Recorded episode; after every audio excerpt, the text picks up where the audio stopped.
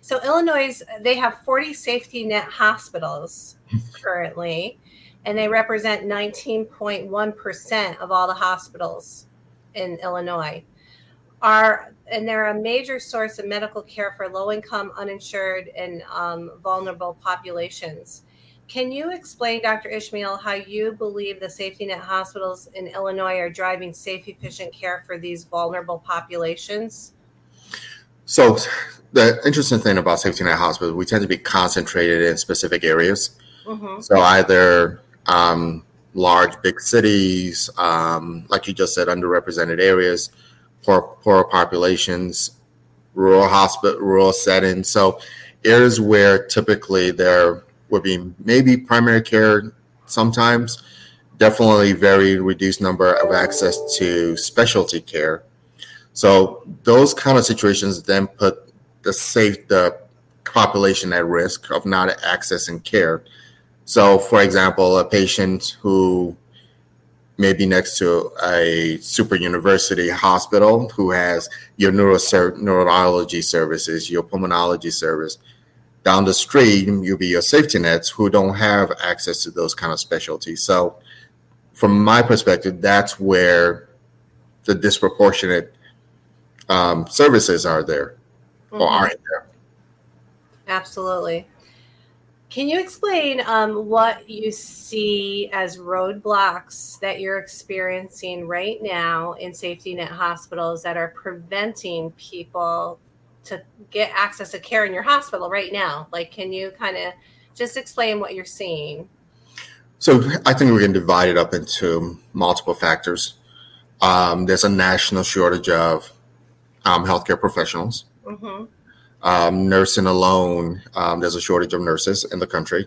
Mm-hmm. Um, I think as a nation, we haven't um, prepared ourselves, and the pandemic kind of exacerbated it we haven't trained enough healthcare professionals. Um, so, for example, um, nurses have decided to work as we call agency or travel nurses and make two, three times as much as they would make if they were on staff at a hospital.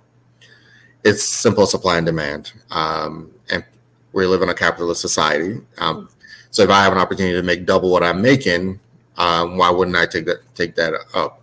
So one is the nursing shortage is going to make it worse. And it's harder for me as a safety net hospital to compete with a hospital that has deeper pockets. So if I'm paying premium um, nursing rates and another hospital can pay higher than me, guess where the, the nurses are going? They're going to shift to the higher paying facility. Mm-hmm. I mean, it's mm-hmm. human nature. Mm-hmm. I, I, don't fault anybody for that. Mm-hmm. So that's huge. Um, competing against other hospitals in terms of nursing. Now, take the provider setting. A lot of people have chosen not to go into becoming a physician. So there are lots of specialties out there right now, which it's hard to recruit for. I have been trying to recruit for psychiatry for at least the last six months um, and hitting perpetual roadblocks. Mm-hmm. And when you work in a safety net hospital, so I may be concerned about your um, your hypertension, your diabetes. But if I am not treating your uh, psychosocial issues at the same time, and you have some behavioral health diagnosis that compounds your medical, so now we're trying to balance two issues, both your behavioral psychiatric issues with your medical. And if you're considering how do I even pay for my medication? How do I um how where do I live? Do I am I living in a food desert? So those are kind of issues that I need to be able to address with having psychiatry on board. And if I can't even recruit psychiatry and I can't recruit cardiology and all these other specialties, and there's a wait list at other hospitals, so once again, delay care. And if those other hospitals are not even accepting your insurance, or if you have no insurance, which is ironical because behind me are two pictures, uh, are pictures of the Obamas.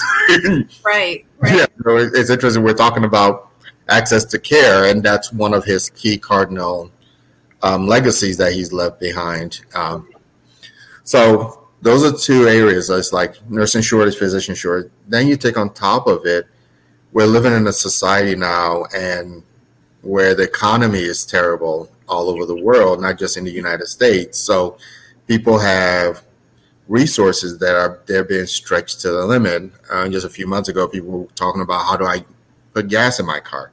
Right. So people have to make a decision: Do I get to work? Right. Do I come to the doctor's office? so, so that exacerbates it. So there's lots of uh, multiple factorial issues, and then we now throw in how do you get reimbursed? And I know from a payer perspective, if you send in a claim and I feel like it's not a claim claim, I send it back to you to readjust the claim. And every time it goes back, that's dollars that are being delayed in payments. And there's a time factor to money. So my dollar today, getting it two, three months down the line, or even six months down the line, it's there's a time factor that I'm losing. Of I still have to pay the staff. I'm paying premium to recruit nurses. I'm having to pay premium to maintain the staff that I have. So that factors all into it. So there are multiple layers, and then um, we now have to pay some COVID monies back. Um, that was helped to support a lot of our safety net hospitals and other hospitals. So it becomes a domino effect, like you and I have said earlier. So there are multifactorial issues at hand or in play right now. Right. So going back to the efficiency, you know, that is really your the first initiative that you have within hospital operations yep. for absence of care is efficiency with the turnover, with the turnover yep. of the beds. And that really segues into the next question I wanted to ask you. How with the partnership with um, teletracking, right? That we did um, start working with your hospital organization, your entire system, about a year and a half ago, two years. Um, yep. And can you describe how you feel that this partnership is very valuable in gaining more efficiency to ensure that the patients aren't waiting for the care that they need? So it's interesting. We our relationship started right in the middle of the pandemic. so it's kind of like dating, uh, speed dating. yeah, and re, reintroduce each other. I say, okay, let's try this again exactly. But one of the interesting things, and I love analogies, um, and you and, and I've given you this analogy, but to the audience, this is the analogy I use: is that I'm a mom and pop shop. I have a mom and pop restaurant. So comparing that to a bigger chain restaurant, where I have ten um, tables that I have to turn over, and another restaurant which is has more deeper pockets, nicer room, um, has 20 um, tables. I have to be able to turn around my tables quicker and faster than my competitor has. But I also have to maintain the service level. The food has to be good. Mm-hmm. My staff has to smile and do, but they still have to turn those tables over because while I have 10 and they have 20, I have to turn my tables over twice as many times as they have mm-hmm. to maybe be able to maintain the 20 20 ratio. And so that's an analogy I give everybody. I said, so using a tool like teletracking for us is my opportunity to make those beds turn over more efficiently. I need to know when patients are in, how do I get them into the bed quicker, and then when uh, we've treated them, how do I get them home quicker? So every little step. So I use an analogy also of when you get out of bed. What? Tell me how you get out of bed. When I used to teach residents, and they said, "Well, I just get up." I said, "No, you sit up, you, you flip your, bed, your your feet off of the bed. I said, so there are little steps that you don't think about in a in the process of doing things. That's what I think a tool like teletracking helps us to do. So from the moment the patient enters the emergency room, I can track it. How long do they stay in the emergency room? How long does it take for me to clean the room upstairs? How long does it take for somebody to take the patient from the ER to that bed?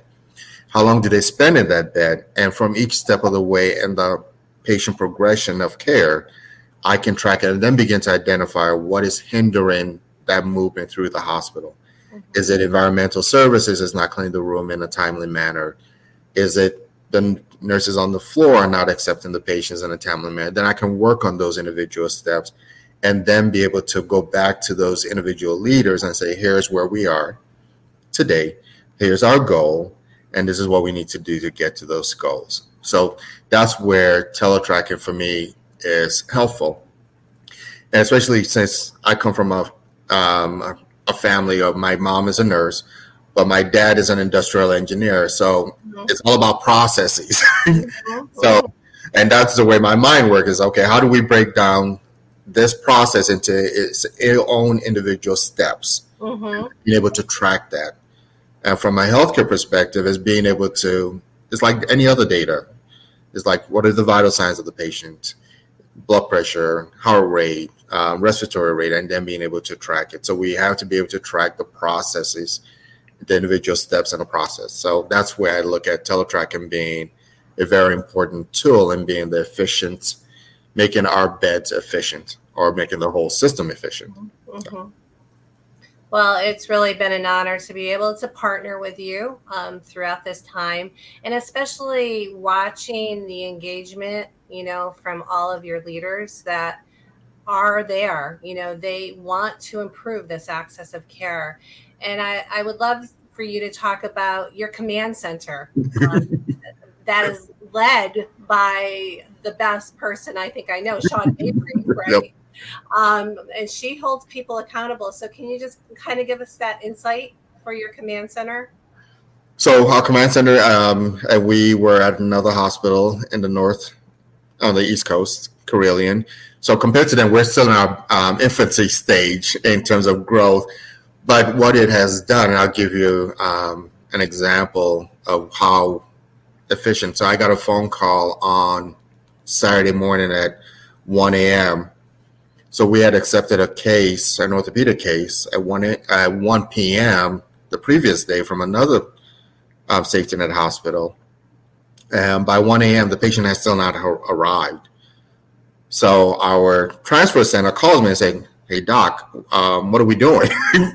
So then I had to reach out to that safety net hospital and escalate it up to their CEO to say, come on, we need to move this patient. Right. So, but this is part of the issues in, in healthcare. They could not find an ambulance service to bring the patient over. So 12 hours later, we're still waiting for the patient. Um, and so what we needed to implement now that we're implementing is that for our our transfer center is to reach back out to them and say, if you are having issues getting the patient over, tell us what your issues are. Maybe we can solve it. Because we, for example, in this case, we had um, relationship with an ambulance service. We could have sent that ambulance service to go pick them up. Mm-hmm. Mm-hmm. So that's where our our navigation center, our transfer center, is really playing a key piece in helping that other those other safety net hospitals traverse the um, the landmines that are being placed in their way in terms of getting quality access to care. So, so I have nothing but um, kudos to say to our transfer because she's like, um, the patient hasn't arrived. What am I supposed to do now? Man, I could have drove from New York. exactly. I'm still taking a patient. Exactly. You know? But again, that's really scary because that's a landscape, what's going on right across the country. country you know, with transportation, with getting yep. the patients out of the hospital, you know, yep. to the right level of care. So this is a constant work in progress that yep. you are doing with an entire team of people at Sinai Chicago that are so engaged with improving that access of care. So I'd like to kind of end our conversation for this podcast today on how the next step you know i know you have 30 60 90 120 day goals. It's endless your goals that you have. But one of the goals as you talked about was making sure that you could partner with other safety net hospitals. And you've agreed you know to have a talk with one in the area and possibly you know start to share data moving forward yep. so you can load balance in real time using teletracking so kind of just give us as we're closing out here what the vision is of what you want to see to ensure that patients in a safety net hospital are getting that access of care? So, um, my vision, high level vision, is we all need to be interconnected in terms of knowing where all the beds are um, within our systems. And in a way, we're competing, but in a way, we all have the same mission of providing quality access to care in a timely manner. So if we all know where all the beds are, and we also know what like the teletech um, terminology, the attributes of those beds. So can can that bed take can that bed take a certain patient at a certain at a certain time? And then also know the attributes of the hospital. What are the specialties you have? What are the specialties you don't have? So that way we can do something called an auto accept. So I just the CEO that I escalated that case that I just brought up, um, him and I just sent him a text message. I say, hey, we need to get to a point where we can auto accept cases. I know you don't have orthopedics, but if you know I have a bed and I know you need an ortho case, then my doctors will auto accept. So it's not a, no longer a need for them to just get on the phone and start arguing back and forth for hours. It's simply we've already accepted the case, the criteria set. You would know from your tel- your command center and my command center where all the beds are. You know, I have an ortho bed that meets the patient's criteria. I have my doctors who already auto accepted, so we're not delaying care. So the minute that patient hits your emergency room, hip fracture is going to Sinai Chicago because it meets the attributes. You know on your on your monitor that I have beds, orthopedic beds available. So the minute the vital signs are taken, baseline labs are ordered, we you call my um, transfer center and say, hey, I know you got a bed on two north. Um, that's an orthopedic bed. We're sending this patient over to you guys. Notify your orthopedic surgeon. So, perfect. Yep. Perfect scenario. Well, the patient, right, is not going through hoops. Exactly. To the care that they need to have. And teletracking in partnership with your safety net hospitals can produce this. And it's and all not, about the patient and not and you hit on the, the, nail on the head. So it's not only just a quality issue, but it's a patient satisfaction. Mm. So can you imagine? Um, so the last patient we were talking about, 80 year old female who was laying in an ER in, in the inner city of Chicago for over 12 hours. So can you imagine if she was in that ER for under an hour and in my OR within a two, three hour period, had her surgery, then she's in rehab within the next day, how happy she would be. how yes, with any type of you know um, incidences occurring, you're reducing that risk from that yep. quality of care issue. Yep. But also, you're decreasing your length of stay immediately. Exactly. Appropriate placement without having to wait. So the burden, right, and the financial obligation it will decrease because exactly. that length of stay is decreasing. But more importantly, it's about the quality of care. Quality of care produces less time needed in a hospital stay. Right. Efficiency, right? All know, yeah, and we all know that the longer you stay in the hospital, the more risk for infections, Absolutely. other hospital acquired conditions. So Absolutely. it's just overall better patient care. And I'm going to use a term customer satisfaction. This has been the Patient Flow podcast powered by Teletracking, your source in insightful conversation with industry leaders making a difference with patient flow today.